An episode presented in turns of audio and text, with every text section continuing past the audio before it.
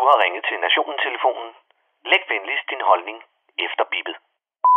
Ja, det er Palle fra Kalmborg.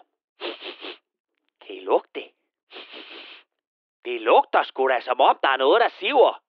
Nå, ved I hvad? Det er bare russerne, som har slået en skid ud i Øresund. Hvor herre på lokum. Så kom krigen næsten til Danmark, men selvfølgelig kun til Bornholm. Og de har jo forvejen rimelig godt kendskab til russerne, hvis det er russerne. Jamen Palle, hvem skulle det ellers være? Det ved jeg sgu da ikke. Jeg ved bare, der lige nu siver millioner af rubler ud i hovedet på Krøllebølle.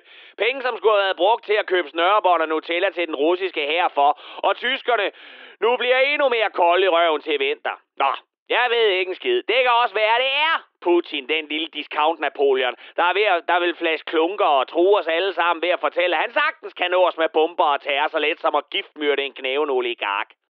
Men ved I, hvad det værste det er? Det er, at man efterhånden er fuldstændig følelseskold og ligeglad. Oven på corona, fællesang, nedlukning, minkskandaler, stigende priser på alt, meteorer med kurs mod jorden, krig i baghaven, fascister, der bliver valgt til præsidenter, spionchefer, der bliver fældet af toppolitikere, udenlandske telefonsælgere, der riber skat, døde monarker og en ny sæson af stormester. Uanset hvor mange katastrofer vi får smidt i hovedet nu, så er og bliver vi bare vant til at stå op til synet af et behåret røvhul, der skriver over vores hoveder og trykker en kævle ud i masken på os.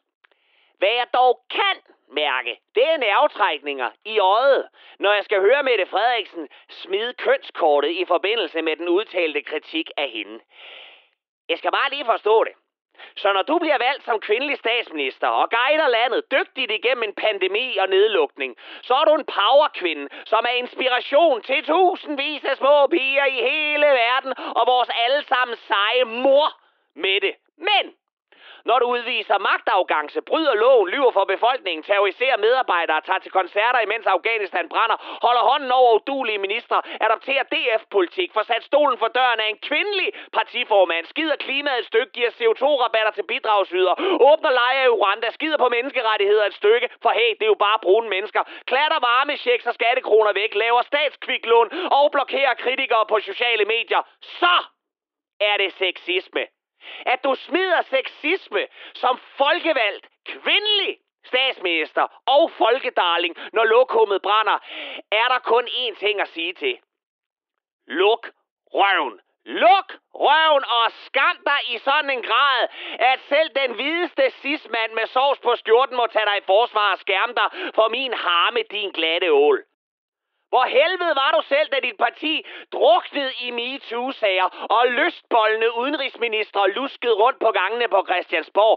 Hvor var du, da det ene ungdomspartimedlem efter det andet stod frem med savlvåde ører? Hvor helvede er du nu, hvor kvinder går på gaden i Iran og udviser mere mod og ægte søstersolidaritet, så det koster dem fucking livet? Hvor er du? Du sidder og piver på Radio Røvsyg, kvart i valgkamp, og har ikke flere kort i bunken at spille andet end det absolut mest forkvaklede, når man er landets øverste kvindelige magthaver, nemlig sexismekortet. Ved du hvad med det? Jeg skulle i gavehumør i dag. Jo, det er jeg. Så lad os glemme den lille åndssvage udtalelse og lade som om, at du blev fejlciteret. Hvis du så til gengæld begynder at være dit ansvar bevidst, lav noget politik og ikke spin. Læs nogle kommissionsrapporter i stedet for at rende til Candice-koncerter.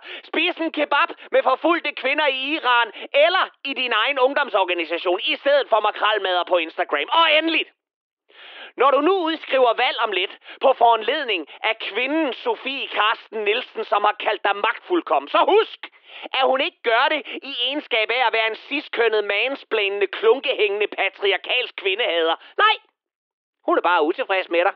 Og det var Palle fra Kallenborg.